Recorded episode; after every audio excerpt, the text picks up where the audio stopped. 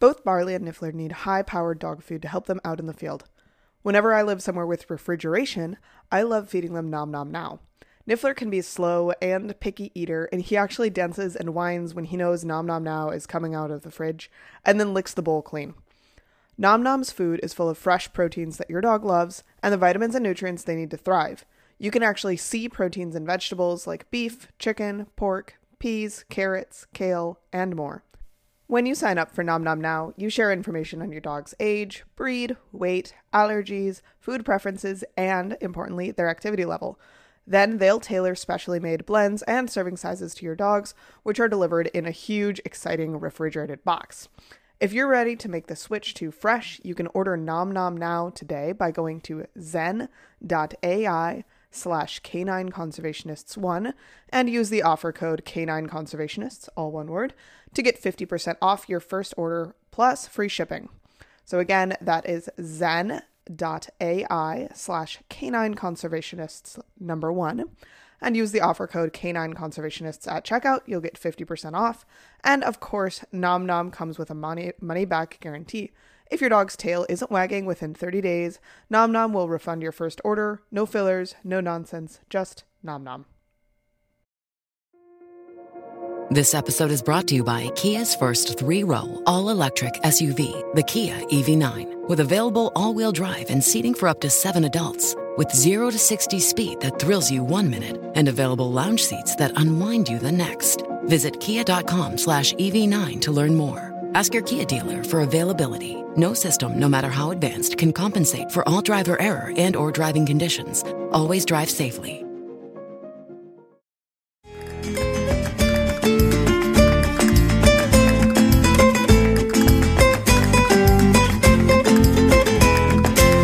Hello, and welcome to the Canine Conservationists podcast, where we're positively obsessed with conservation detection dogs. Join us every week to discuss detection training, canine welfare, conservation biology, and everything in between. I'm Kayla Fratt, one of the co founders of Canine Conservationists, where we train dogs to detect data for land managers, researchers, agencies, and NGOs. So today I'm here talking to Pine Irwin about safety and preparation for safety for our dogs in the field. This is kicking off another series um, that we're going to be doing on the show where we're going to be talking about tick-borne diseases, giardia, algae blooms, snake bites, snake aversion or avoidance, um, all sorts of good stuff. So Pine and I are going to be starting out with kind of how to research where you're going, how to pack your bag appropriately, and kind of preparedness. This is like our, our canine conservationist prepper episode. Um, so, Pine, why don't you jump in? Um, I know you've been on the show before, but tell people a little bit about where you're from, what you do, and uh, yeah, maybe the dogs you share your life with. Oh, hi, Kayla. Thank you so much for having me. I'm really excited to be here. My name is Pine Irwin. I'm a certified uh, trainer and behavior consultant based out of Boise, Idaho, well, Meridian, Idaho suburb. Um, I uh, work primarily with behavior cases these days, but I also train dogs for the trail for backpacking, camping, kayaking, mountain biking. If you can do it with a dog in the outdoors, I do it. Um, I love doing that. It's one of my favorite things. Um, so that's kind of the focus of my my training for skill set um, side of what I do. And then the other side of what I do is I work with aggression cases and behavior cases and things like that. So, and I share my dog, my life with four dogs, uh, three rescue dogs and a purebred English Shepherd. Um, my rescue dogs include a formerly feral Rez dog as well, who, if you follow me on any social media, you see some of her antics yeah, she's uh, she's entertaining. We'll we'll say that. Mm-hmm. um, so, yeah, why don't we start out with the kind of before you go? So, as you're starting to research where you're going, what are some of the things that you're thinking about as far as kind of planning for a safe excursion? And I'll jump in if there's any other ideas that I have that you've missed. So, the first thing I like to do is figure out where water is going to be accessible, um, whether or not water water is going to be accessible. No matter where I'm headed, water is probably, especially this time of year, because we're we're mm-hmm. here in Idaho. It's dead of summer. It's 98 plus degrees most days. So I always really want to be cognizant about water. Water is something that's super important for me. Um, access to water for the dogs. So that's like step one. um, yeah. Is is there water access in this area? And then from there, I like to try to pick my trails based on what is my expected distance, what's my expected time, what's my expected elevation gain and loss. And then again, you know, is trail A in this area got good access to water? That will probably be the trail I would select over trail B, unless it was, you know, other factors. So, mm-hmm. um, and then it just becomes like, where do I want to go? Okay, this is the area I want to go. And then I start pulling maps. Um, AllTrails is a great resource, but I actually really like onX.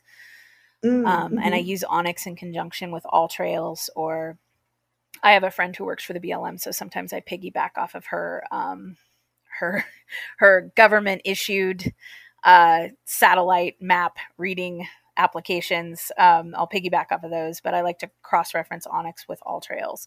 Um, where I'm at, there's a lot of BLM land, but there's also a lot of private land that you want to be kind of careful if you're walking through private land to be mindful of that.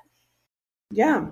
Yeah. So I think for me, maybe because I'm going potentially even farther afield than you are. Um, yeah. One of the first things I'm thinking about, um, I guess the first thing, which isn't necessarily always the most important, but the first thing I like to ask about are other animals that I might need to be worried about in a particular area. So this is where I'm asking our project partners, hey, are there free range cattle around here? Um, do we have rattlesnakes? Do we have bison? Do we have grizzly bears? Um, you know, when we were going down to Guatemala earlier this year, it's kind of like, so you know, peccaries, jaguars, are we worried about any of those guys? You know, like, because everyone asks, you know, when you say that you're going to go search for jaguar pe- poop, people are asking if you're scared of the jaguars. And, you know, my first response was always kind of like, oh, no, no, I don't think so. I don't think so. you know, and then that's when I, you know, you, I start asking the project partners, like, hey, you know, I know it's really unlikely that we see them, but what are the risks? You know, do we know anything about how they tend to interact with dogs? Um, and that came really into play when we were in Kenya, where we learned from our project partners with Action for Cheetahs in Kenya that elephants will target dogs and are particularly aggressive towards dogs. So those are really good things to know. And that's where, you know, for us in our line of work, talking to the locals and talking to our project partners is really important. Um, so, like our recent California project, they were like, yeah, you know, the rattlesnakes are out. We've seen a fair few. They seem to pretty much hang out along the fence line and particularly around gates. I was like, okay, cool. That's good to know. We'll be extra careful in those areas. You know, we're obviously always careful with snakes. We have a very healthy respect for snakes, but really kind of getting the lay of the land with predators um, or, you know, venomous or other hazardous animals is one of the first things then from there, um, you know, asking questions about the climate and other hazards. Um, sometimes our project partners will offer information, like you know, telling us that the foxtails have been really bad this season or something like that. But we're also kind of constantly adding things to our list of questions that we'll ask them because you know we were lucky in California that they knew to tell us that the foxtails were bad, but sometimes people don't know.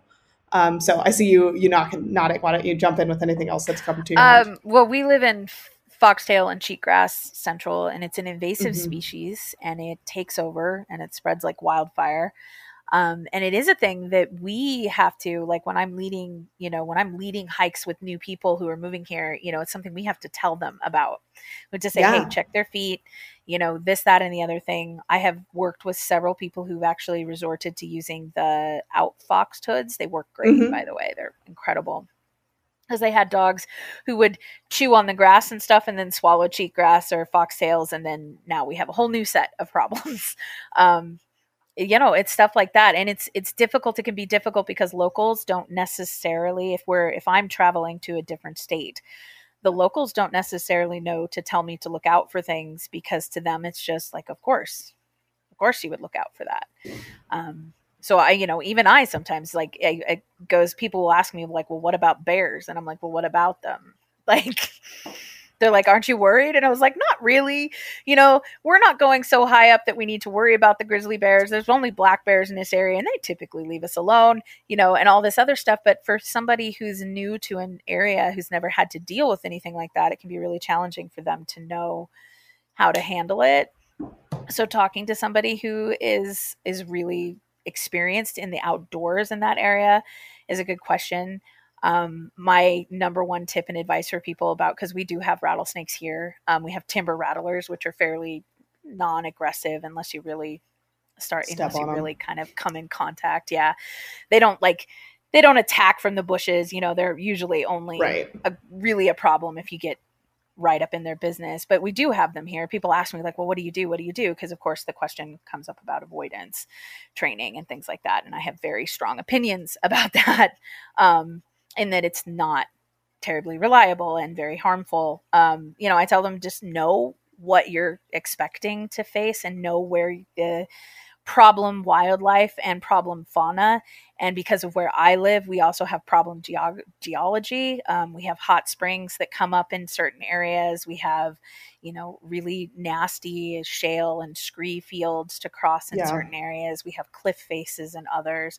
Like, know where those problems are um, if you know to anybody who's listening who's thinking like well i want to take a backpacking trip through colorado go to well probably not your local library if you're not from colorado get on amazon um, or a local bookshop and have them order you books about the area for hiking Yeah. and things like that um, you know and then of course you know kayla's in another country um, when i lived in belize we only saw one jaguar and really didn't Mhm. even see the jaguar we just saw the eyes at night while we were caving looking for bats Oh, so yeah Yeah, we saw Um, one, um, and it crossed the road uh, or across the trail. You know, couple hundred meters down from us. I was rewarding Niffler and actually threw the ball at the jaguar um, before I saw it. um, it was uh, luckily totally fine.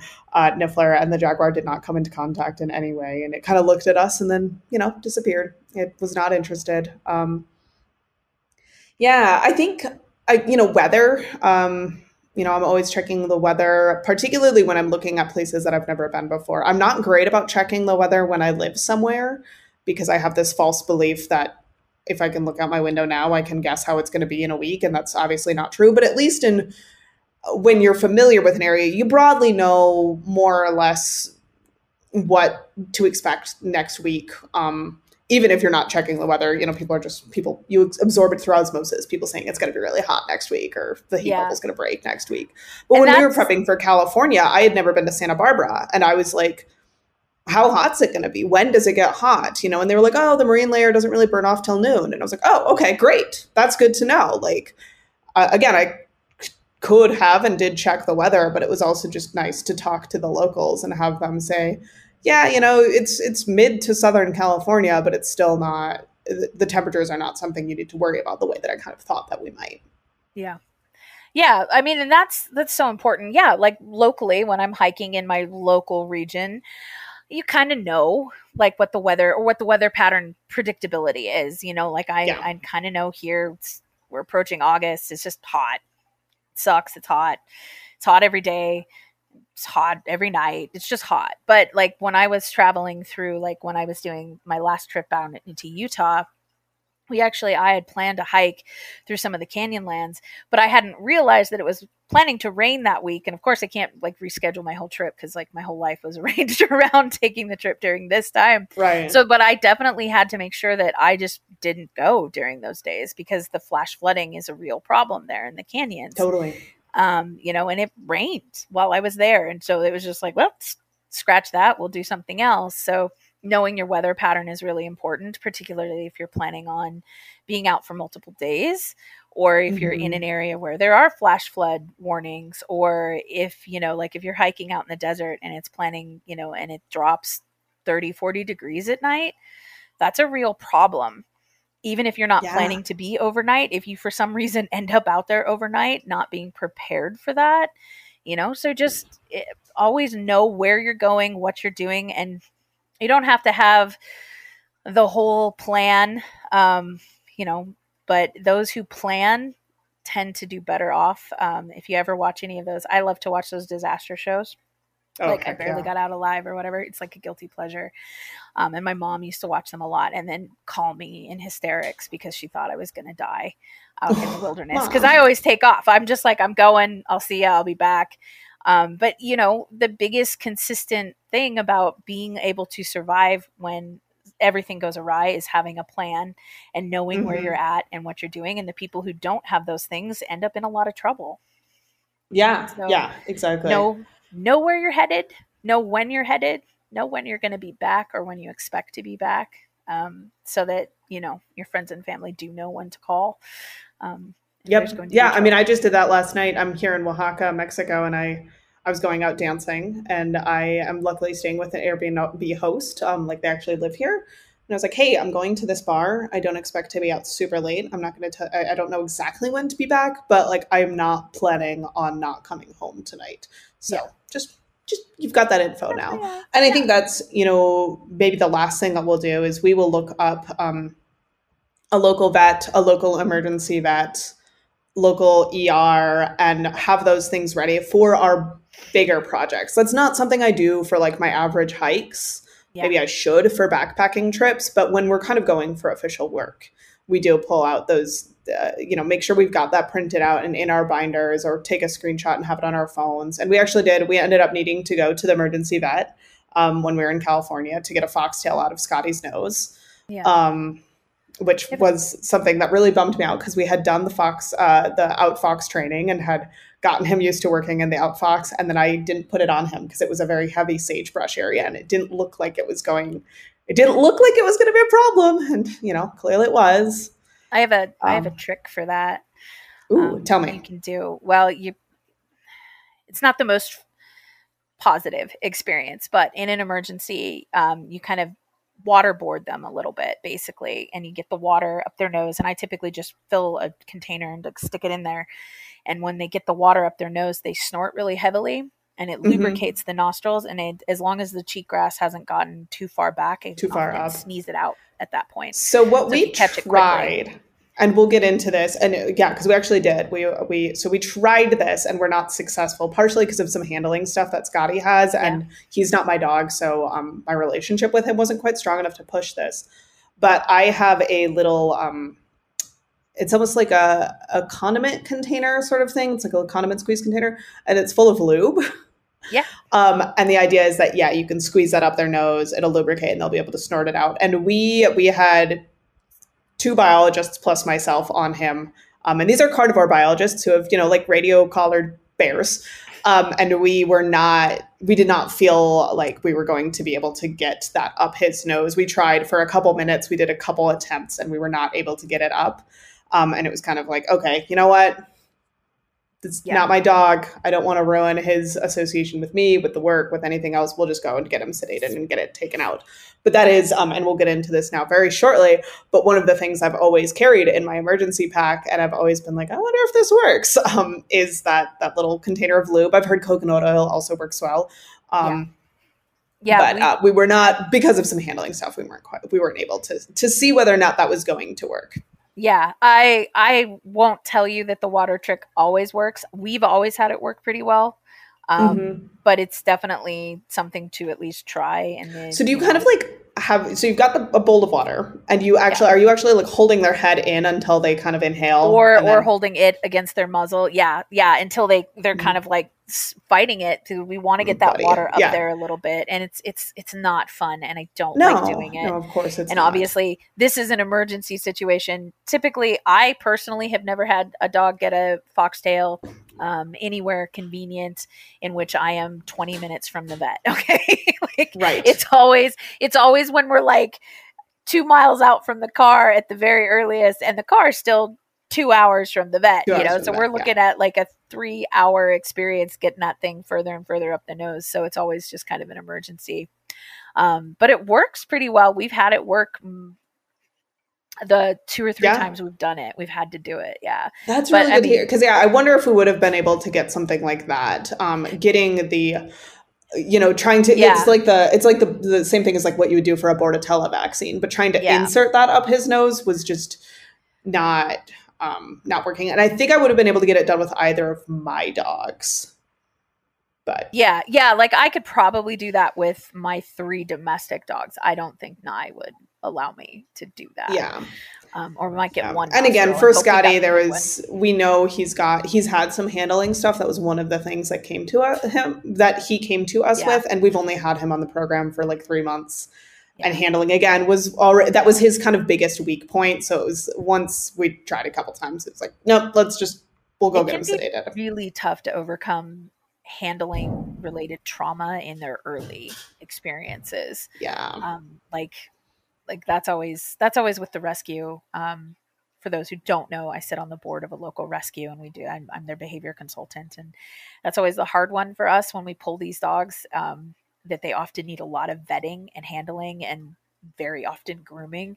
And we don't always have the option to do it as slow and as softly as we Yeah. like. Because at this point, it's medically necessary to get all this stuff done. And so that always is like, it's a catch 22 and It it's is. hard It's to really overcome hard. that when they're really young and they have kind of handling or a lack of handling um, Right. Yeah. And we had made quite a bit of progress. I was really happy with his progress as far as like letting me do tick checks and letting me do foxtail checks. Um, he came around on that really quickly. So that was part of it too. I was like, oh God, I really don't want to like send us backwards on all of this now yeah by really, really fighting him on this. And also when you're like, you've got one person trying to hold a muzzle closed, another person trying to shove lube up their nose, like it's it's a really bite risk. yeah yeah Really That's a- intense yeah because we, we can't muzzle them for that either you know because we Nope. we need we that's the area we need to access thank you Yeah. um foxtails are tough yeah so that does Yeah. you know know what you're know what you're expected and then of course you know like kayla said having a bottle of lube or a plan of attack when things do go sideways because they're dogs and they get into stuff Totally. um, Naichi tried to eat a dead porcupine a month or so No. ago. And she got porcupine quills all over. And you want to talk about some handling stuff. Here's a little dog who's Yikes. She's pretty comfortable with me helping handling her, but this was a two man job. You know, someone's got to handle her and then someone's got to pull porcupine quills out of her tongue and her lips. Thankfully, that was the only places they were. Um, we're pretty sure it was she found a dead one and tried to eat it. That's really her like mo Her thing. things. Um, because it it wasn't anywhere else on her person, and you know she just kind of popped up, and it was an area where I would not have anticipated a porcupine being. Um, yeah. Like it's not it's not Okay. their ideal habitat so what Yeah. it was doing there i don't know it was dead um, but it was pretty intense trying to get her calm get her steady and so i restrained her and a friend of mine stuck on a set of work gloves and grabbed a pair of pliers out of the jeep and just basically waited for her to stand there panting and then just yanked them out just like one at a time like fast it was God. yeah it was Yeah, scary it's just Okay, so is there anything else that you do before you go? We're we're both working without notes here. Yeah, So, yeah. so um, if we're all over the map, we're sorry. Um, yeah, that's okay. yeah. So pre pre planning, I always kind of try to. I personally make sure that I know where I'm headed, like what what area I'm going to, even if I'm not 100 percent certain what trails I'm going to do. Um, So if. I'm just heading out to go hiking, um, where I happen to live, we have very good access to hiking trails, very close. Um, I I can go less than an hour and hit some really good trails. I go a little bit further out. I'm not. It's not uncommon this time of year for me to travel two or three hours just to go hiking for the day.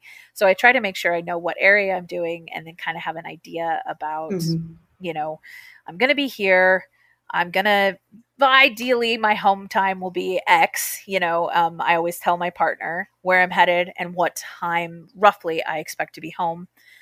If that changes, I try to make sure that there's a way for me to get a message to him that says, Yeah, so like the car broke down and I'll be home in like six hours. I'm not dead. Don't worry. Yeah, Um, not dead yet. Not dead yet. I try to make sure, I always make sure I know what my water access is. And I always make sure, um, you know, just for the dogs. So if I know I have to carry extra or more, I have large enough dogs that they carry their own water. Thank you. Um, and you know things like that so before that's like before i even step out the door those are like my basic things that are covered make sure i have a hard copy map of the area even if it's not a detailed map of the specific locations that i'm going to make sure i always have a topographic map with me you know and then i think we're going to get into like what specifically is in my backpack but those are kind of like my pre checklist is i know what my water access is i know what i'm expected in the weather i kind of have an idea about when the sun's going down so if i am doing a longer trail a, a 12 15 mile trail and like yeah if it runs if i slow down or if the terrain gets bad or the trail gets kind of you know i mean sometimes i'm in areas where the trail has not been maintained in a decade yeah. um, you know, and what I would expect to be covering ground at X amount of speed slows way the heck down because now I'm suddenly jumping over logs and climbing over brush. Um, you know, I try to make sure that I know when about the sun's going to get down so that if I'm out there and I'm like, maybe we should head back.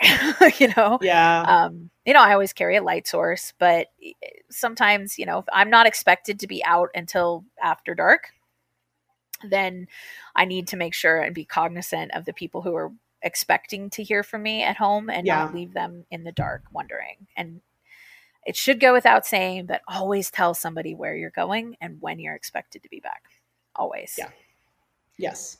Even if it's just a um, Facebook friend and you just message them on Facebook, hey, I'm doing mm-hmm. this and I'm going to be home then. Just let them know. Yeah. Yeah, definitely. I so before we get into what we keep on our person, I want to zoom back out a little bit more. Do you have any trainings or courses or online resources or anything like that that you um, really enjoy? I know I have a little bit of a list of things that I that's kind of constantly growing of places I either keep an eye on or I use intermittently or courses that I stay up to date on.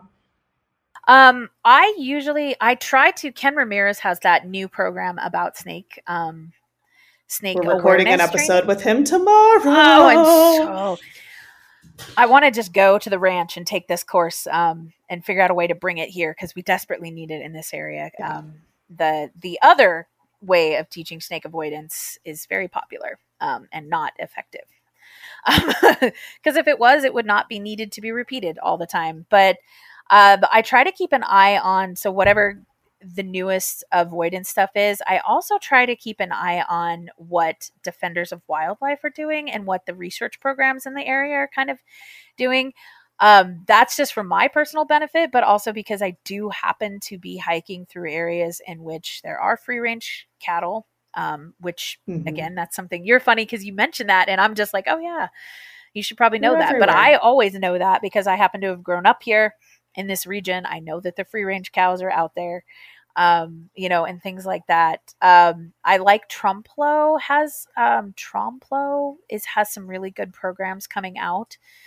Um, I personally I have a recall course, and then I always kind of monitor what you're what you've got posted. I check canine conservationists and I'm like, do they have a, you know, is there a new course? Is there a new podcast that's like specifically, and I listened, obviously I listened to you. Oh, um, thanks. but there's like, I, I will specifically bookmark certain episodes when there's something like very niche that I'm interested in and yeah. focusing on. Um, yeah. So, I mean, you know, there's, there's the usual dog savvy people online courses and things like that. Um, in another life I'll become more tech savvy and build. I, I, would love to have a specific online educational resource that's just geared yeah. towards dogs having adventures in the outdoors, hiking and biking and whatever. And it's, um, but it's going to require me to either become radically more familiar with the technology or get more time someone. in the day. Yeah, hire yeah. someone to do it. Yeah. Neither of those are reality right now. Nope. nope. Yeah, so I know for me, I've I've kept my wilderness first responder up to date now for like 11 years. So that's human yeah. based, um, but it is the thing I really like about it is um, so I did that, and I've also done EMT. My EMT has lapsed, because Woofer Wilderness First Responder is much more focused on what do you have in your backpack and what do you make work based on this, and also kind of specific injuries that you're likely to run into in the wilderness. Versus my EMT class, a lot of it was like when and how to administer oxygen, and I don't carry oxygen, so yeah, you know, yeah. most of most amulet stuff um, is not relevant for my day to day. Um, so w- oh. Wilderness First Responder is something I really highly recommend, and you know it it's not dog specific, but a lot of the, particularly the trauma side of things, um, you know, if you know how to splint a bone, you know how to splint a bone. Um, you know, obviously, it's you still need to go to a vet. You still need to go to the ER when you get back, but it, you know, learning how to stop a bleed um, is important no matter what species. Um, and then I've also done Montana um, Humane Society Western Montana used to host a trap release workshop yes. um, that I've found very useful. I've never had my dogs run into a conibear or leg hold trap or snare, but it makes me feel a little bit better knowing that I know how to open those, even though those are absolutely terrifying nightmare situations, even knowing. Uh, like, honestly, the course almost scared me more than not knowing. um, so those are probably my big ones. And then I'm also a member of the National Veterinary Snake Bite Support Group or something like that on Facebook. I'll link them. And people will post active snake bites in there. And then vets are the only people who are allowed to respond, and they will respond with protocols, with information on the nearest antivenin, those sorts of things. Um, and I have learned so much just from like kind of following people um, going through these, you know, obviously really horrible experiences for them. Um, but they also have, they occasionally will share around PDFs with like specific protocols and like decision trees and those sorts of things. So I've been bookmarking a lot of those to print out and keep in my my safety binder. Um, yeah, yeah, I know that, that our really nice. our local big 24 hour emergency and specialty clinic um, I don't know if they've done it since the pandemic, but pre pandemic, every year used to do a CPR certification class for specifically dogs and cats, um, which I strongly recommend. You, I mean, at the very least, familiarize yourself with how to give CPR to a dog. Um, I do have that certification, and I, I did mm-hmm. have a wilderness first responder for many, many years, and I've, I've kind of let it lapse. Um, it's expensive, and if you're not expensive. guiding, like it's yeah, I, am not doing a, as much guiding as I used to, and I've I you know I'm not doing professional guiding anymore. It's yeah. like I've got my my hiking with dogs organization club, and we just kind of go out together, and um, we don't go as far as we used to, just because I just don't have that kind of time anymore. But yeah, yeah, it's useful to know. Um, and at the very least, a, a, a CPR class and a first aid class um, for humans would be really beneficial because there's a lot of overlap. Um, yeah. And knowing what to do when, if and when things go sideways is probably one of the best ways to feel confident in the wilderness that you just, you're like, okay, I know how to deal with it. We do have locally here, our fish and game partners with the local trapping club. And they do every every fall, early fall, they do a thing out at the park where the trappers come in and they talk and they give like demos on how to release their traps and stuff for anybody who wants to know. Yeah. Um, they oh, also they also will give you like a handout about the areas where they will be trapping so that you know that going in so that if I know if I'm hiking through this area at this time of year, there are traps possibly out there and I can keep the dogs really close. Um, yeah, that's huge yeah. Yeah. So i mean it's you know networking fishing game blm uh, your local ranger stations they will give you so much information so much information. Because they do yeah. not want to come and find you um, nope. They do not want to try to rescue you, so they will give you maps. They will give you they will give you handouts. They will give you contact information. They will give you just stacks and stacks of information if you you ask for it. You can just yeah. roll up into their office and be like, "Hey, I'm going to be hiking here. Can I have a map?" And they will just hand you maps. Um, yeah, because they just they don't want to come and get you if you get into trouble. So they will hand you any information they can possibly give you yeah, they're a huge resource and should be should be utilized. Yeah. yeah. I think the only other thing that I and I don't do this before every single trip, obviously, but I try to refresh myself, and I'm thinking now that I should um, have this as a little laminated thing in my backpack. Which medications in my backpack I can give to dogs and at what dosages. I try, you know, like you can't give dogs NSAIDs, you can't give your dog ibuprofen, but you can give them Benadryl and like what is the dosage appropriate for that and those sorts of things. So if you're carrying meds with you, make sure you actually know which meds are appropriate for your dogs and at what dosages because um, I realized this um, a couple months ago. I've always carried around hydrogen peroxide um, in the case of needing to make a dog vomit and um, then Niffler licked a cane toad, or, which can be deadly. Mm-hmm. And I was trying to figure out if I needed to make him throw up and was looking at the hydrogen peroxide and realizing I don't actually know exactly how I waterboard this successfully into his mouth to make him throw up. Um, and it turned out that actually um, just sticking a, a, hose in his mouth and rinsing him out and kind of getting his gums and teeth really clean was all he needed. Um, and he was fine. Uh, and now he's on leash after dark in the tropics always because he has proven that he will actually seek out cane toads repeatedly. Um, he's licked cane toads now three or four times uh, and then gets really stoned and really drooly. And like, I know that it is a potentially deadly thing. So now he's just on a six foot leash and tethered to the van after dark. Um, but anyway, all of that to say, if you are carrying medications, know which ones your dogs can use and uh, how to use them. And if you have questions about those things, your veterinarian can help you um, because there are certain with like Benadryl and hydrogen peroxide, the the ratios are pretty standard across the board, but there mm-hmm. are certain um, drugs in which your dog might be taking other medication that there could be contraindication, and you want to yes. make sure you know that. So if you're carrying something, whether it's prescription or over the counter, um, just chat with your vet most vets, you know, will be able to tell you right off the top of your bat, like, oh yeah, no, your dog takes X drugs, so you really can't give them X. Um, you know, if yeah. you've got a dog who's taking certain types of pain medication, certain other types of pain medication, you absolutely can't give them in that moment.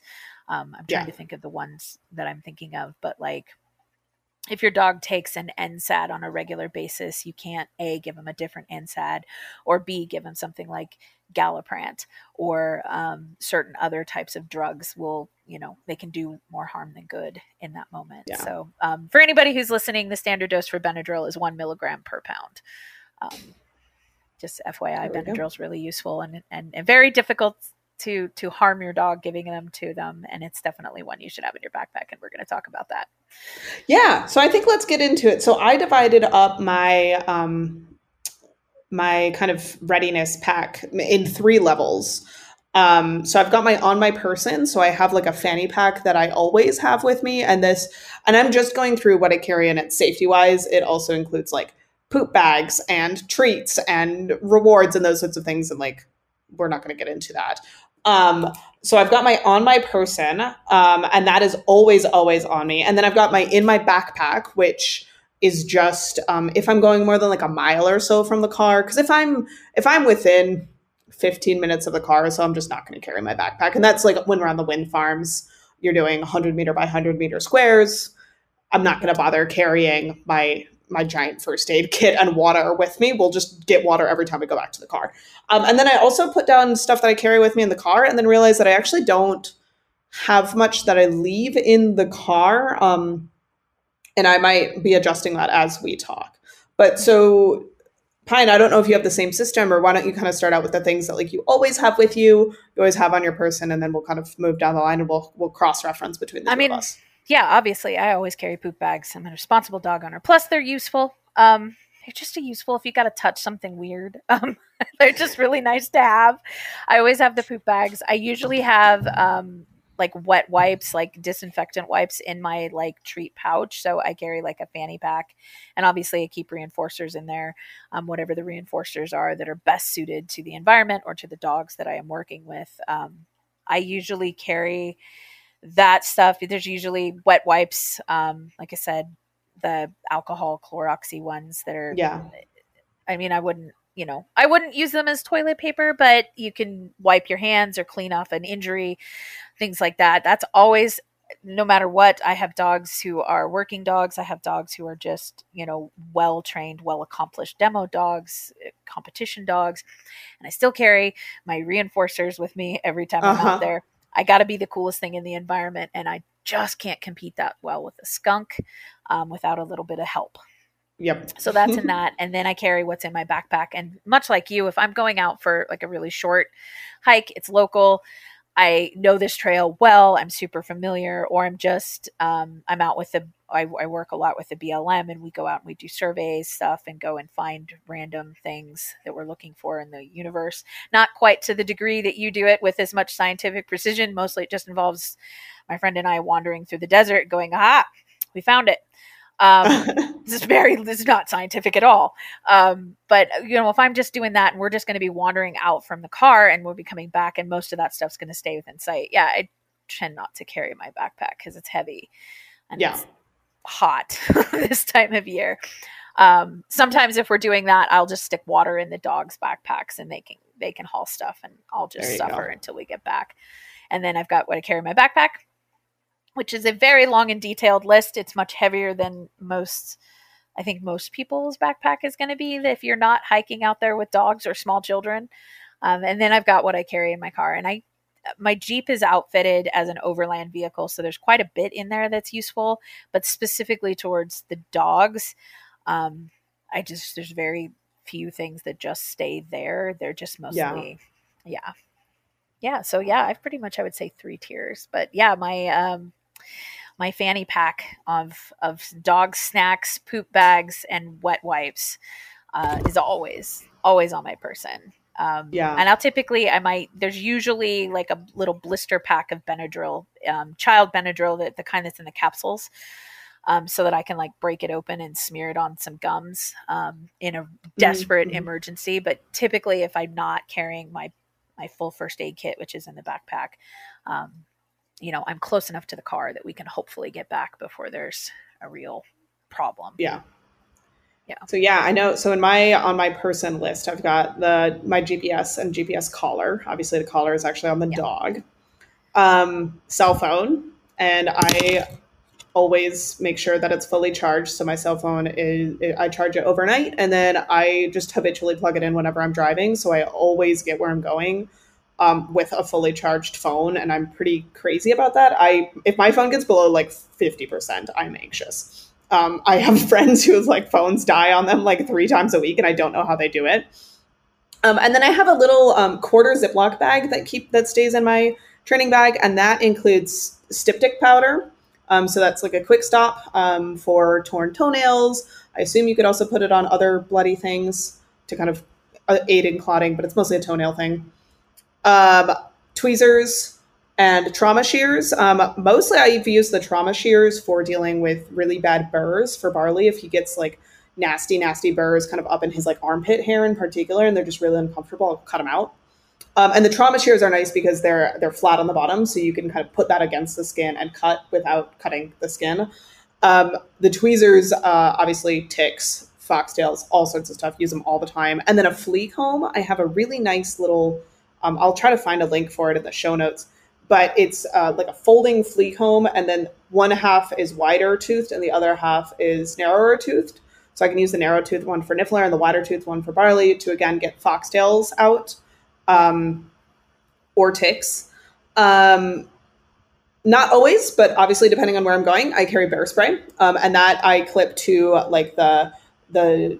I, I'm palming where it is, uh, like on my backpack strap, so it's like right Yeah. on on my chest, kind of shoulder area, um, and I you practice with the bear spray, taking it out, getting the safety off. Um, I don't spray it because it's expensive, but I do, you know, practice pulling it out of wherever you have it and getting that safety off and like pointing it the direct, the correct direction a couple times. Um, there are also at national parks and some universities, you can like sign up to practice with bear spray. Um, I also carry citronella spray that is in my pack. Um, and I use that in the case of off leash aggressive dogs because I'm not going to bear spray, you know, your average feral dog. Um, and then on the dogs, the dogs always have, they've got their GPS collar, they've got a bell, and they've got a visibility vest. So, and those are kind of the standard things. We do have, um, I'll, we'll talk about booties later, but we do Yeah. often have booties around, but they don't generally work with booties on. And I think those are kind of like my basic things that I always have on me. Canine Conservationist is thrilled to offer a self study online class for those interested in joining the field of conservation dog professionals. This course includes 18 modules of video lecture, assigned reading, homework, and quizzes. We have lectures from 10 amazing guest instructors, including fostering motivation and joy through hide placement training with Laura Holder of Conservation Dogs Collective, safety training and assessments of dog teams with guests Fiona Jackson and Tracy Litton of Skyless Ecology, Special considerations for insect and plant training samples with Arden Blumenthal of the New York, New Jersey Trail Conference, and building networks and acquiring clients with Paul Bunker. Our alumni group is active and supportive, and we welcome students of all levels and backgrounds. The course is priced at $750 with generous financial aid and discounts available for Patreon members. Learn more and sign up at canineconservationist.org slash class. Yeah, I also carry a pocket knife, so I don't typically carry shears. Mm, That's a really good idea. That because I have my trauma shears and my like big verse my first aid kit, um, but I always carry like a very sharp pocket knife of decent quality. It doesn't have to be like a two hundred dollars Bear Grylls special, um, but it needs to be it needs to be a real pocket knife, and that's always like in my pocket Yeah. because they're useful. You can cut all kinds of stuff um, cut out burrs, nature, whatever you need to do, cut string. Um, it's just you should just carry a knife. It's just really handy. Yeah. Through an airport. Yep. Yeah, and so, I always forget about that because it's just in my pocket. It's just something. It's I just there. My, it's just there always. I always have the pocket knife, and it doesn't. You know, it's not necessarily something I put in my pocket specifically for hiking. It's just kind of my out the door. I slide the pocket knife. I'm always hanging around dogs. It's useful to have some way to cut rope, cut a leash, cut fishing line, whatever you need yeah, there were definitely a couple things once we get to the backpack that I've had to kind of I keep writing things down as we're talking because I'm like, oh yeah. right, yeah, because that just lives in the bottom of my backpack. Like I've just yeah forgotten that I always have yeah like my me. bear spray. I don't even mention. I don't even think I we talked about bear spray, but I don't even think about it because it it just lives in my backpack. Yeah, and, and I think I'm, it's something if you live car, in the Intermountain West, that's how it is for us. Yeah, there's but if you don't live in the Intermountain West, yeah, like yeah, I mean yeah yeah, there's you- there's a story that I've seen on um, uh, about Nash, uh, Yellowstone National Park, and I don't know for sure if this is true, but it's a story of a ranger um, seeing someone about to bear spray their family because they thought that it was bug repellent, and the ranger trying to talk the guy out of it, and the person doing it anyway. Yeah. Um, and spraying their whole family. So like people don't know what bear spray is. I was talking to a guy from New Zealand at one point. He was like, "What?" So like he thought it was mosquito repellent yeah. for bears. And it was like, no, no, no, no, no. This is something you spray in their face. Yeah. If they're bothering you or you've bothered them, either way, we need a separation. Yeah, yeah this um, is this is the I am not tasty. I am very spicy. Oh, yeah, um, I'm a very, very spicy person. I am Please a habanero part pepper. Please don't chew on me. Get away. Um, yeah, yeah, yeah, I don't even think about bear spray because it it just lives. Um, for me, it's usually on my. I usually pull it out when I'm in bear country and I know I'm going to be in bear country and I know there's a higher there's a higher probability of it. It just it lives on the hip belt of my backpack. Yeah. Um, and yeah, I I have practiced. It's a little like pretending you're a gunslinger, you know, whipping it out and and being comfortable holding it there. But yeah. bear spray, I you know usually that's something I carry in the car is usually bug spray and stuff for me, and I just hit myself, mm-hmm. you know, or at, when I'm going to head out. But Ooh, yeah, that's actually two other things I always keep on my person, which is chapstick and sunscreen.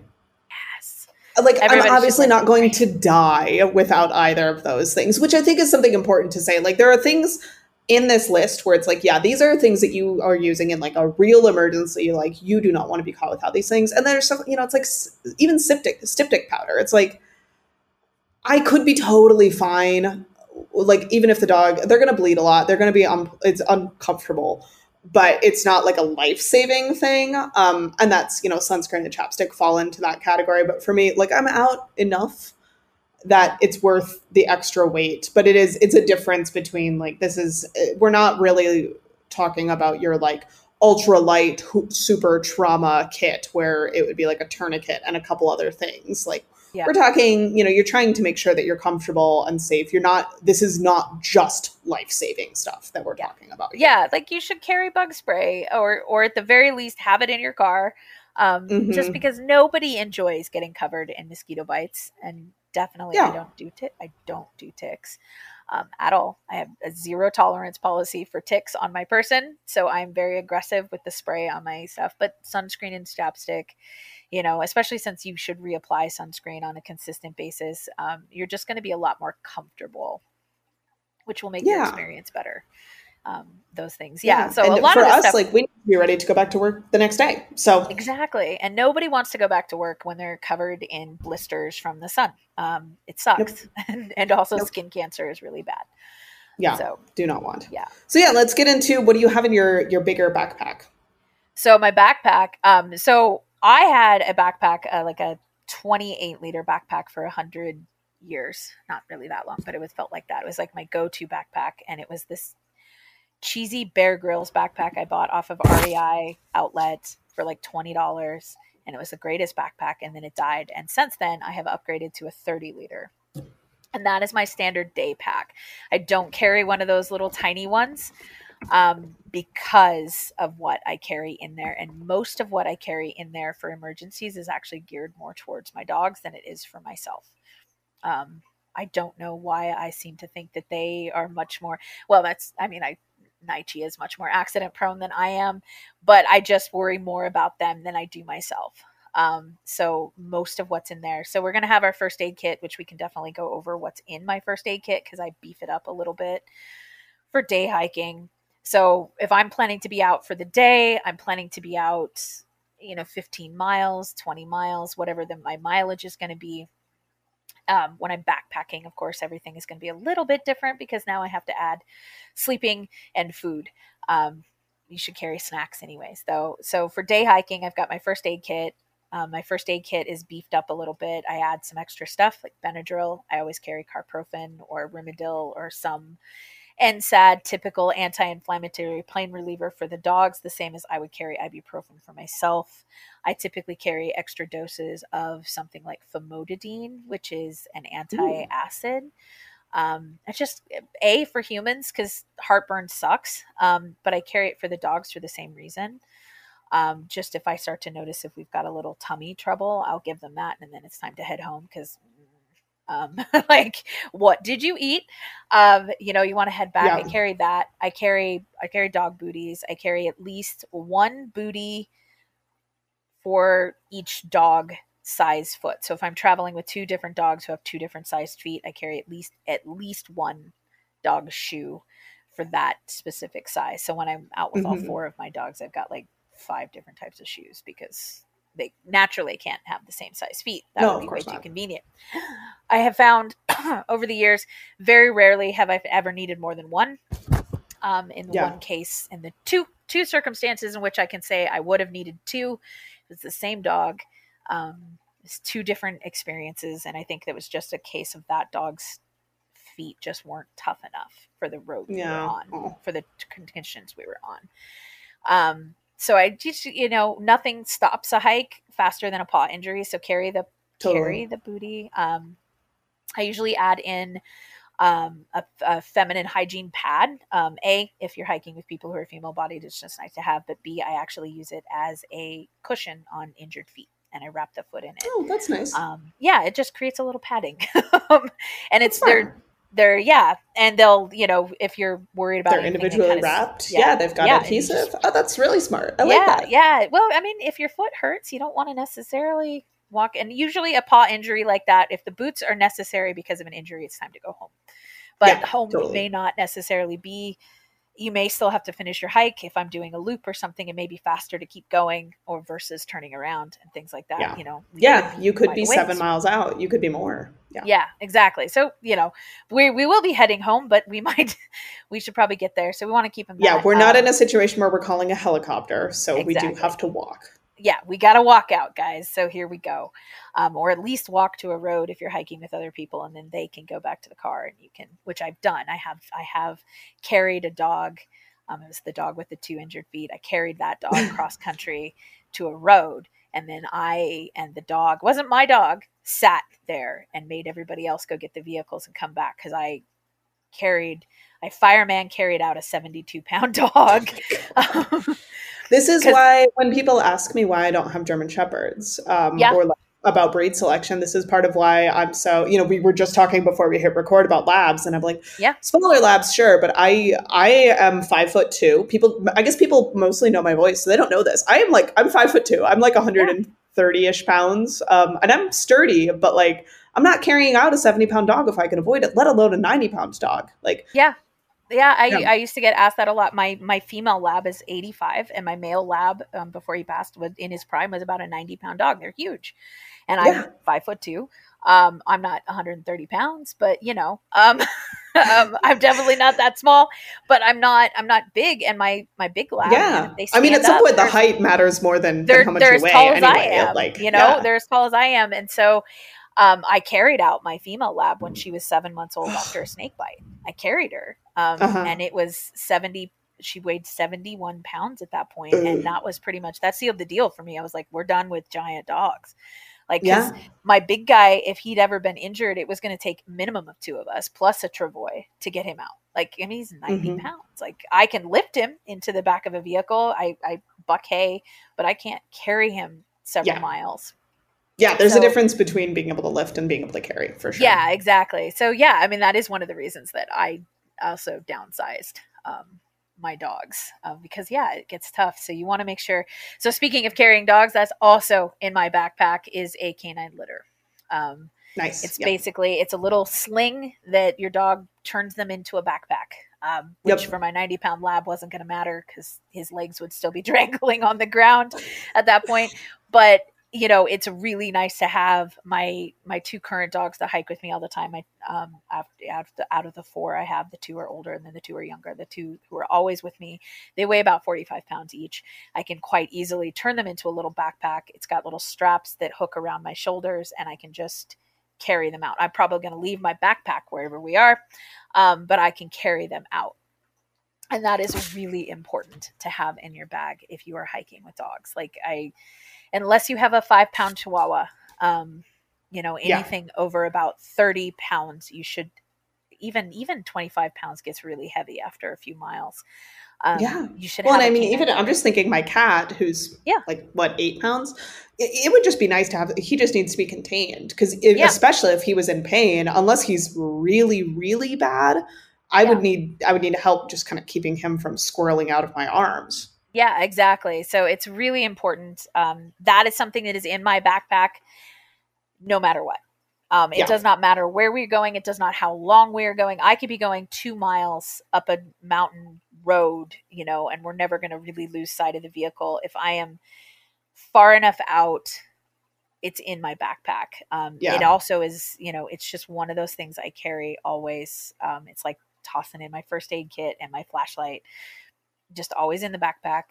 Um, so yes, on top of that, flashlight. I usually carry a flashlight of some sort. If, if, if I've got my cell phone, that often works, but I usually have a headlamp as well. Yeah. Because um, I don't want to kill my cell phone battery. I too am paranoid about that. Um, I keep my cell phone fully charged before we leave, and I have a battery pack that is in my my um, backpack that I can just plug my phone into in an emergency to get enough juice to hopefully send a signal if something were to go sideways. Yeah. I carry a headlamp um, just because if you are out after dark. Um, but also the headlamps are really nice if the if you're in a shaded area and you need to really look at a dog's foot Mm-hmm. Um, you know, I will use. We shone the headlamp up uh, up Scotty's nose when we were trying to see yeah, if we could see it, the foxtail. Yeah, checking for foxtails between the toes. I'll put the headlamp on, even though we're sitting in the car, and I put the headlamp on so I can see really well between those toes and check and pull those suckers out of there. Um, it's just nice to have the extra light, especially if you know you know you're going to be out in an area. Um, I keep in my emergency kit. I have a blanket, like one of those. It's basic foil blanket, the little like space blanket things. Yeah. yeah, a little space blanket and a little. Um, I carry an extra one too to make a shelter. Um, so for that, if I'm going to be out anytime where I have any sort of inkling that the weather could be change on me, or if I'm up a mountain um, and I'm definitely out of cell rig signal and I'm you know things like that, I usually carry a, a rain jacket as well in yeah. my, you know, just stuffed. It, I usually just keep it stuffed in the same place as the rain fly for my backpack to keep it dry. Because um, nothing sucks more than being cold and wet. Um, yeah, really and it can be dangerous. And it can. You can get hypothermia. You can become, you know, which can cause all kinds of disorientation, which can mean you get more lost than you were originally. I always carry a way to start fire.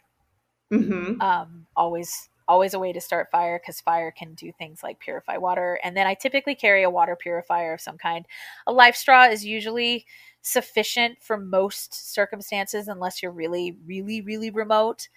I personally like the mini Sawyer better than the LifeStraw That's because I, I can fill the bladder and then drain it. Whereas the LifeStraw you really kind of just it's like a straw that you can drink through. Yeah. Um, but in an emergency, it is better than to have than not. Um, mm-hmm. Some way to filter water for me. I don't worry about it for my dogs. Um, they're pretty good. If we can find a good water source, they'll be okay. But you also can become dehydrated humans, um, and that creates yeah. a whole host of problems. So make sure you have a way to purify water one way or another. Um, yeah, and I don't typically use the Sterilites because I'm always paranoid they're going to break. Yeah. So. All right. So yeah, I've got my list, and I think what I'm I'm already thinking I'm gonna make sure we turn this whole thing into a blog post as well with just lists, and we'll have um, Amazon links and everything like that for people. So if you're listening, don't try don't crash your car trying to take notes. Just go to canineconservationist.org and find the show notes. Um, so I've got mine um, for in my backpack. I also always carry a fire starter. I usually carry two. I carry flint and steel and a lighter. Yep. Um, I like flint and steel. It makes me feel cool. And also that if my lighter runs out of juice or gets wet or whatever, I've got a backup. Um, I also, so I did a survival TV show a couple years ago now and have definitely gotten a little bit more interested in a lot of the bush, bushcraft and like prepping sort of stuff. As part of that, it was fun and cool and uh, it was nice to feel that self sufficient. So some of these things have come about from that and this is in no particular order because I've been like scribbling badly in the margins as we're talking. So I've got my fire starter. I've got layers. I am um, I have had frostbite in my f- fingers enough times from being a competitive cross country skier in high school that um, I get frostbite um, and stuff very very easily in my hands. So I almost always have hand warmers and gloves plus um, you know a couple different types of layers and that includes a rain jacket and that you know is specifically what all of those are is going to vary based on my climate. If I am yeah. above tree line in Colorado, it might be a down jacket, a fleece, and a rain jacket, and hat and gloves. Um, you know, obviously in Guatemala, it was a rain jacket, and that was yeah. it. Because um, even overnight, that's really all we're worried about. Um, I carry antibiotic cream, um, hydrogen peroxide, gauze, Benadryl, vet wrap, a pack-a-paw rescue harness. So I think that's very similar to the litter you were talking about. Yeah. Um, Rimadyl or carprofen, I now carry antivenin with me. I was able to purchase antivenin from a veterinarian in Costa Rica for hundred dollars. Um, yeah, nice. and it's really nice. Um, it, I might, you might, it might not be enough. Um, and it's the sort of thing that, like, if we need it, we're still going directly to the vet as fast as we can. But it does make me feel better to have that, particularly when we were in Guatemala. That was the reason I acquired it. Was, you know, we were going, we were potentially a six to eight hour boat ride away from the highway, let alone a vet, let alone a vet with antivenin. Um, we were really, really out there. Um, I carry zip ties; those are for trap release. Um, so big, heavy duty zip ties. Wire cutters, also for getting a snare off of your dog's neck, um, and they're kind of a they're a specific type of wire cutter that it's kind of like crescent shaped, so you can like kind of dig into the this not dig into the flesh, but like really get under that um, that snare if you had a snare around your dog's neck. Um, a light. I carry steri strips, so those are really good for closing wounds on people. Probably wouldn't be very useful on dogs because of hair, um, but they're nice to have if if you've had if you've got a big open wound on yourself to kind of close it. Um, I've also used army ants for that, which was one of the most exciting uh, periods of my life ever. Um, you can army ants have these huge pinchers, um, and if you let them bite a wound and then pinch off their head, they will stay clamped down. And when I was in um, Ecuador in 2014, a friend sliced his thumb really badly, and we we did the, the army ant thing, and our uh, our Waorani guides were very proud of us, and we were very proud of ourselves. I always but steri strips glue. are better. Go ahead. I always carry super glue. Super um, glue. Oh, that's brilliant. Yes. Yeah. Well, when I was in the jungle, um, yep. we were, I was in Belize. I was a 45 minute helicopter ride from anything resembling a doctor. Anything was, never mind getting to a place where the helicopter could actually get me. Um, right. You know, and that was, that was 45 minutes to, you know, like a local clinic kind of thing. And I, yeah. I gashed open my hand, my thumb or my finger, and I still have the scar. It's a long time ago. I'm not going to say how long yeah. ago because it makes me feel old. I still have the scar on my finger, and I, I mean, I, it was deep. So we literally just cleaned it out, um, closed it with super glue, and wrapped it with gauze and duct tape. Yep. And yeah, yeah, um, yeah. So super yeah, glue. Yeah, super glow. I've got hydration powder, um, so something like an electrolyte power. Um, I keep a Theraflu with me as well. Again, that's like one of those yeah. things. Like I'm not going to die if I don't have it, but one of these days it's going to be really nice that I have it. I'm going to be glad. Yeah, I um, usually carry. Um, I usually carry something with electrolytes or like um, Shot Bloks or GU. Yeah, have you mm-hmm. like GU. It's a great product. It's they come in little tiny packs. You just rip them off and suck them down, and it's a great um, electrolyte, carbohydrate, sugar salt. boost, yep. salter, salt boost for anyone who's out there a really long time or longer than you expected, or you start to have somebody you know who's getting a little lightheaded because they're a little too hungry. Um, and I usually carry something for the dogs. Um, dogs can drink standard Gatorade, not the sugar light stuff, the full full Gatorade, the stuff yeah. that's chock full of sugar, as much sugar as it does anything else. You can dilute that in water and they can drink that. Um, so carrying some of those, you've just got to really check those to make sure they don't have the sucralose or Yeah. xylitol or aspartame or any of those kind of um, pretend sugars in them. Yeah, I've got snacks written down. Um, and if like this isn't something that lives in my pack, but something like string cheese can be really nice because then it works for both of us. I'm vegetarian, so jerky doesn't work, but if you eat meat, Yeah. jerky's a really good one. Um, something I don't carry currently, but I just wrote down because I want to start carrying bouillon cubes. Um, I have a product for that that I just Ooh. found. It's tell us. fantastic. It is a powdered bone broth for dogs. And yes, I found it. yeah, that's I what I was found it- thinking. Like something like that. and it comes in little tiny packets that's like individual and i carry that um, especially since like i've got one dog who's really fussy and he's kind of he's like oh my gosh it's not chicken nuggets i'm not interested um, i carry that for him because i can sprinkle it in their water and it encourages them to drink a little bit more Yes, that's exactly what I was thinking. all that. that you know the the salty benefits of electrolytes and it's for dogs specifically. I'll try to remi- remind me and i'll send you the link so you can put it in Great, thank you. um, and they come in little individual packets and it's really nice to have. Yeah snacks are important like Yeah, i, I don't i don't care who you are. If you're going to be out there a really Morale. long time it's good for morale and it's good when your blood sugar starts to dip and you're feeling really tired having something to boost that energy for both you and your dog when i'm on longer trips i usually carry um, they're made by plato i think but they're like little on the go dog meal bars i always think of them as like doggy Mm, Clif bars yeah, like a little Clif Um, bar for a dog. yeah, I carry those for longer. Like if I'm going to Yeah. eat lunch, if my plan is to be out there eating lunch, I carry something for my dogs as well. Yeah. Um, Same. and the one of the reasons I don't, I I'm a vegetarian also, so I don't eat meat um, any longer. So I will carry, but I will carry like little meat sticks for the dogs. The ones for dogs are probably better for them than the human ones, even though the human ones are easier to come by, um, just Yeah. because of the salt content. Yeah, But- you can make your own dehydrated num nums. That's Yes, that's yes, what I but you used should to do carry back when I had a snacks. Yeah, Yeah. dogs get Yeah, low I- blood sugar the same as we do. I thought I I got myself tested for diabetes when I was in high in college because I I was like so lightheaded and woozy and weird all the time. Um, and it turns out that I was drinking too much water because I was at high altitude. Yeah. And I kept getting kind of woozy and being like, oh, I need to drink more water. And it turns out I was kind of constantly low on electrolytes because I was drinking so much water. And I kept every time I felt sick, I drank more water. So I was just making it worse because I it just didn't occur to me that salt was the problem or food was the problem. So okay, going down my list because we do we need to wrap up here. Yes. Um, we try to keep this at an hour, and we're already over. I'm so sorry, everyone. Um, next, I've got space blankets. Um, I keep a water filter. I do the so- same Sawyer one as Yeah. you do, and I that means I carry the bag with me as well. Um, it will slot right onto a smart water filter, but I just carry the bag because Yeah. I have I um, I call it a possibles pouch. I just have like a like a six inch by six inch um, little packing cube that carries all of these things, so I can really easily just grab that and throw it from one bag bag to the other, and Yep. I'm never forgetting anything. I'm never like standing in front of my camping gear being like, what do I need to bring? Like I just Yeah. I, I grab that. Um, then I've got a knife, um, uh, paracord.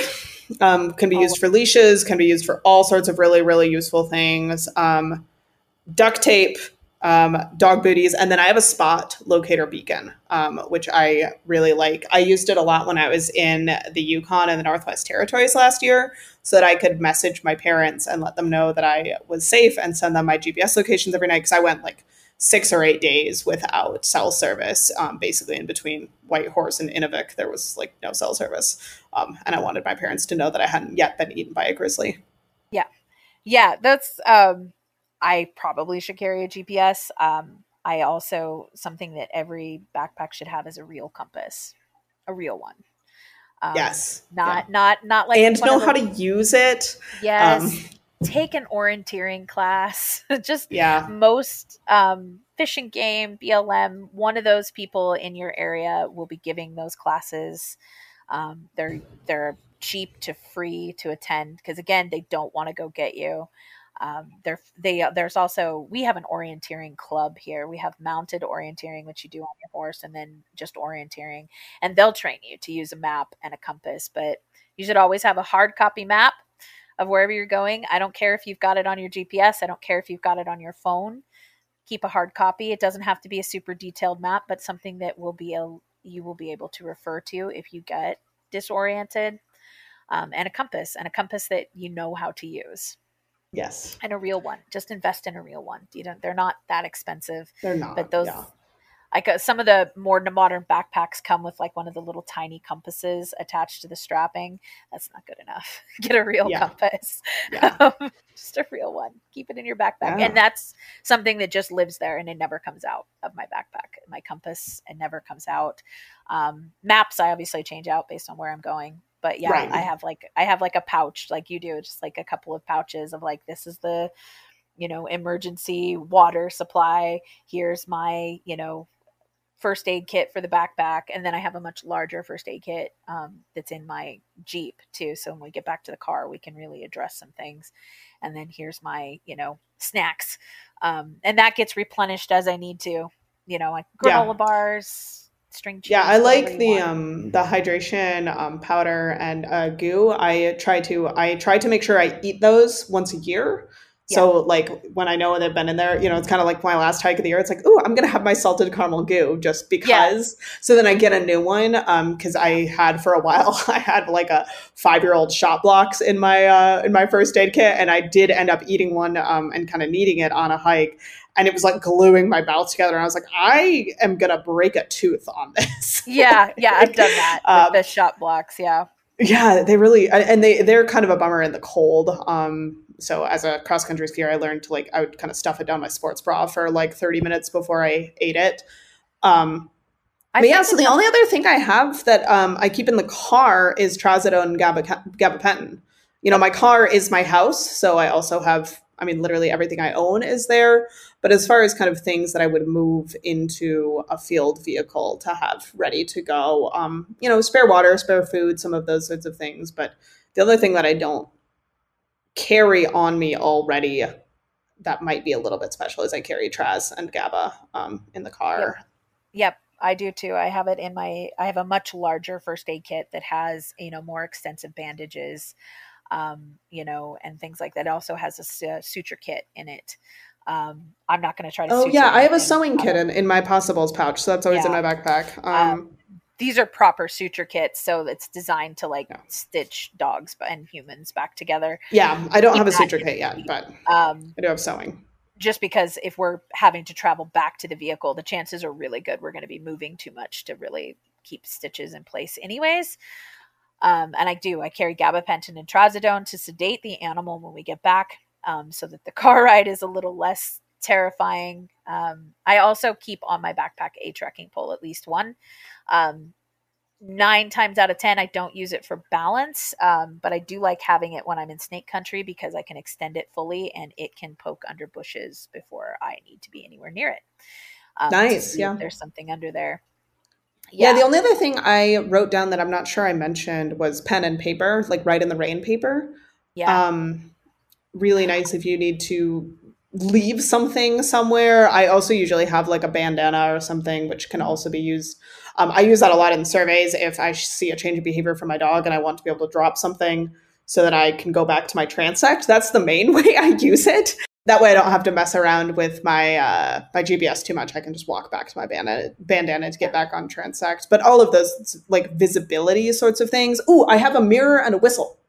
Yes. just continue thinking of things. Well, I don't even think about the whistle because most modern, genuine hiking backpacks have a whistle on the Yeah. strapping anymore, and that's usually um, good enough. I think I have a whistle that goes. This is a part of like an emergency, um, just an emergency fire kit that I've got. That's got like my fire, my little space blankets, um, you know, and it's got a whistle in there and some strike anywhere matches. I usually, like you, I usually carry flint and steel plus a, a lighter. Um, Yeah. for fire. I the other thing that just gosh, we're just we just keep thinking of things. Um, I keep those little fire starting cube blocks Yep. Um, from REI. They're at least so one of those. nice. There's Yeah. so they make life so much easier. Oh Um, I my usually try to keep at least one of the. That is definitely something that you want to double check and make sure it hasn't disintegrated in your backpack if you just leave it in there forever. Yeah, you can Um, make your own with wax and dryer lint if you really want, but like I just buy them. Yeah, I buy them. It's because most of my dryer lint is dog hair, and that smells absolutely terrible Gross. when you light it on fire. Um, Yeah. so that's yeah. I also carry paracord. I usually I have a paracord wrap that also has fishing line and a hook in it. So if I unravel it, I also have a way to go fishing. I'm a vegetarian. I don't even like fish, but in um, in the event that In I the am- event, yeah, you know. I am stuck somewhere and I'm really hungry, it's nice to have. Plus, fishing line is actually a useful material to keep. Super useful. You can use it Yeah. for a lot of stuff and duct tape and everything. You always carry duct tape. Um, I typically carry my duct tape wrapped around my bear spray. So I take I take a stretch of it and I wrap it around the bear spray off of the roll, so I'm not carrying a big roll of it around. Um, so I've got Yeah, I have it wrapped around a pencil. yeah, so there's there's some it, so. duct tape I can take with me, and you know I'm already going to be carrying Yeah. bear spray and crap. So, um, but yeah, it's it's important to have um, ways to deal with things. Um, yeah, it's funny because there's so much stuff in my backpack that I don't even remember is there until I'm like looking Yeah. at it because it just lives there. Um, so pack your bag, pack your backpack, and just leave it packed with the things unless you've got to take it out like a it's perishable of some kind just leave it packed i also carry a spare leash um, always have a spare leash of some kind um, just in case something breaks um, so i have a backup plan but you can use paracord for that if you're Yeah, I just use the paracord. Um, Yeah. Yeah, I mean, I think that's a pretty good list. I'm sure we've forgotten a couple things, but you know, it's, it's so much of it is area dependent as well. Like there are some things that I may or may not carry, kind of depending on where I'm going. Like I obviously don't always have the antivenin with me.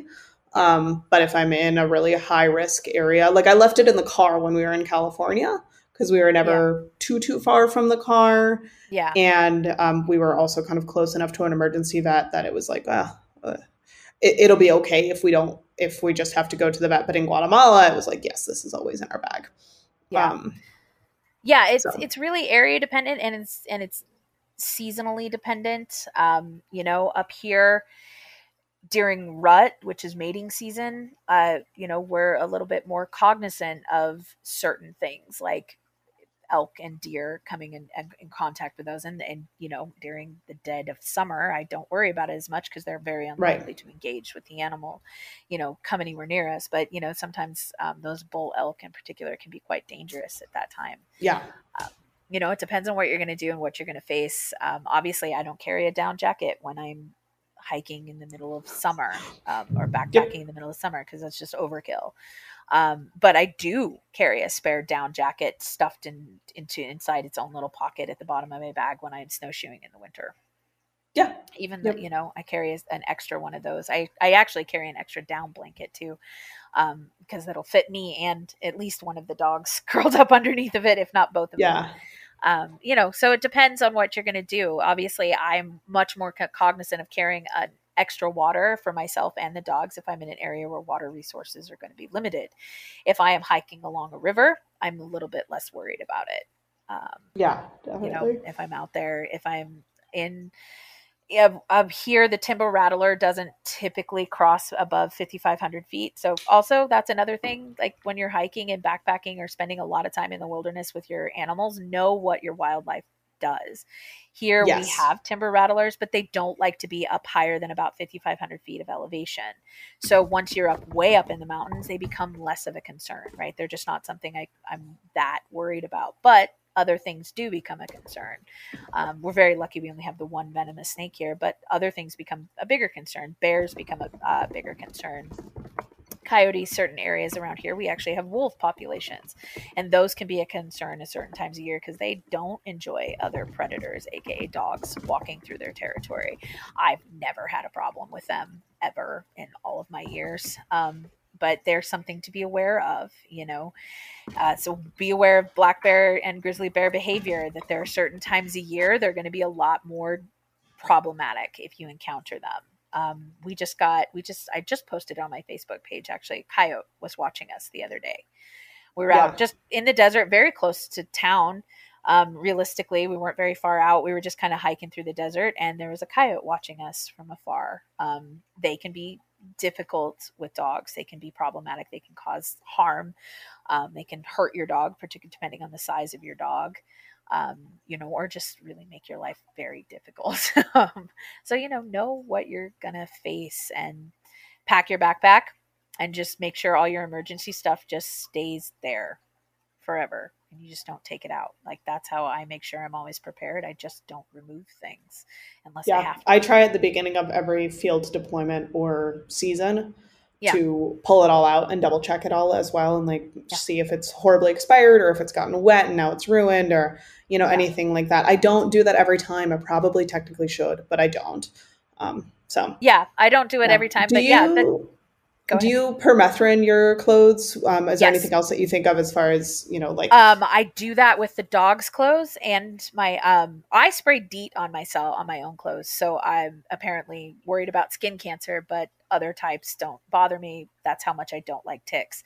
Um but I I spray DEET on my own clothes, but for my dogs I use permethrin. I prefer the Sawyer brand. Um, I just trust Sawyer a lot, and they have a it's a really nice spray bottle. So you just like pump it, spray it, and I soak their harnesses, their backpacks, things like that um, to protect them. They also um, take Bravecto, and then when I know I'm headed into an area of heavy tick, um, there's certain areas where it's going to be more of a problem. A day or so before, I will actually put a Seresto collar on them as well. Um, I've had really good luck with that. I don't like to leave it on them because I'm just a little bit weird about topicals.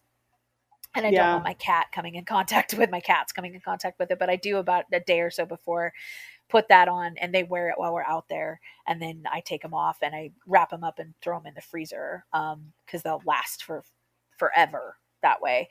But I usually about I would say every two weeks spray their harnesses down and i definitely if i'm taking out their backpacks and i haven't used um, they have different size backpacks depending on what we're doing if i haven't used this particular set in a while i spray it down i let it dry you can do that with a bandana as well um, on the dogs you can spray the permethrin on the bandana let it dry tie it on their necks and rock and roll and it works like a Seresto collar it's pretty handy Yeah. actually Yep. Yeah.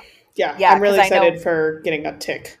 Yeah. We're looking for some vets to do a tick, um, tick-borne disease. I've, I've messaged like five, and none of them have gotten back to me about um, doing a tick-borne um, episode because you know, as anyone who heard, I think, well, I don't know how many episodes ago it will have been by the time this episode comes out, but Barley had Ehrlichia and anaplasmosis, and it was scary as heck.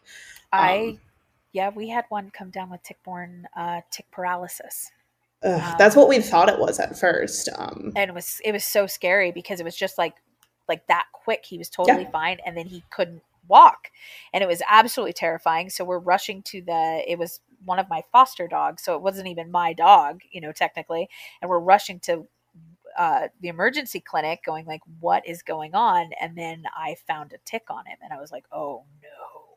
you know and so we got him there and we started pulling ticks and within an hour he was 100% fine but it was really Jesus. scary that's Yeah. crazy. Yeah. Yeah, well, yeah. not, it's not just dogs that get tick-borne diseases y'all Mhm. One of my best friends has Lyme, and it ruined her life for a long Yeah. time. yeah. it's a nasty one um, i just had a client who's doing the AT um, she's through hiking the AT and she had contacted me and we were working together to prep her and her dog for the the journey and the dog made it about half of the way which is more than most dogs do um, for anyone who's listening for that through hiking like the App- appalachian trail or the pacific crest trail with your dog 90% of the dogs that start it can't finish it. Um, it's just it's too much. But her dog made it about halfway um, but she actually they had a big scare with lyme. And that was when she Yeah. pulled her dog because the ticks were so bad and she had tested positive too. So it was her and the dog were going through the treatment and i she was just like what should i do? And i was just like well you know the choice is yours but i think your dog's behavior is indicating that she's a little overwhelmed by this prospect of hiking every day sounds like heaven um, on the outside but you know when you're three months into a journey and your dog you've been hiking 10 to 12 miles every day that's a lot for dogs Yeah, I've got a friend hiking the Continental Divide Trail right now, and she's doing um, 20 to 25 miles every single day right now. Like, that is a lot to ask a dog to do. So that's and that's not the topic today, but Yeah, yeah, I mean, just going. I mean, Barley had a permethrin treated um, visibility vest and was on Bravecto, and we were pulling 30 ticks off of him two to three times a day in Guatemala. You know, it was every single time we stopped, I was stopping and pulling ticks off of him. Like, yeah. even with all of that, it was not enough. And, you know, so we can guess about where he picked up Ehrlichia and anaplasmosis. Um, yeah. Yeah. I mean, it's, and it's, it's really. Even, I mean, these ticks were not on him for more than a couple hours in most cases. There were a couple times where I found one in the morning or something where I clearly had missed it overnight. Um, but yeah, I mean, we're going into some places where even with pretty solid tick prevention, it is just a really intense, um, a really intense environment. And you know, part of I was just talking to someone about my next dog, and someone was suggesting I had someone sh- suggest Shelties and someone suggest Belgian Tervurens, and both of them I was like, nope, too much hair, too much I, hair. I feel that. I had an Afghan hound that I fostered for like six months and I shaved him naked. And everybody's like, why did you shave him? And I was like, because I got tired of pulling nature out of his hair. Like, I'm just, yeah.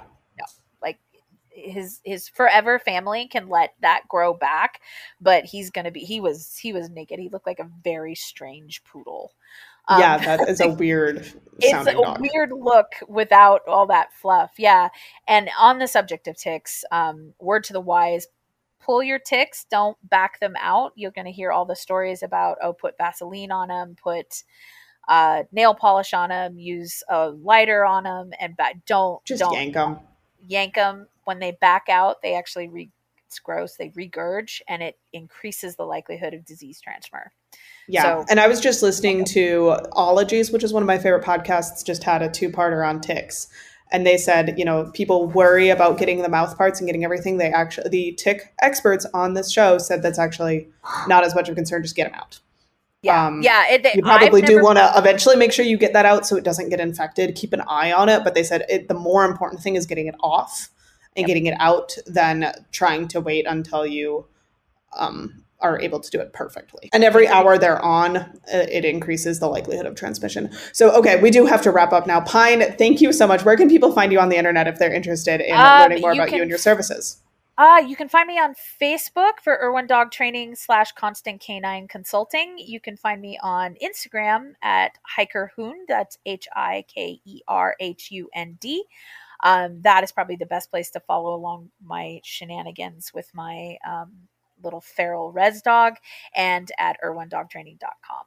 So Cool. Pretty easy. Yeah, and everyone at home. Yeah, yeah. And everyone at home, you know where to find us. We're at canineconservationists.org. Um, we're actively redoing our website right now, so check it out. Um, and you may see some new things, you may not. I don't know when it's going live. Um, but you can find show notes, AI generated transcripts, all sorts of great stuff, all at canineconservationists.org. We'll be back next week. Bye. Bye.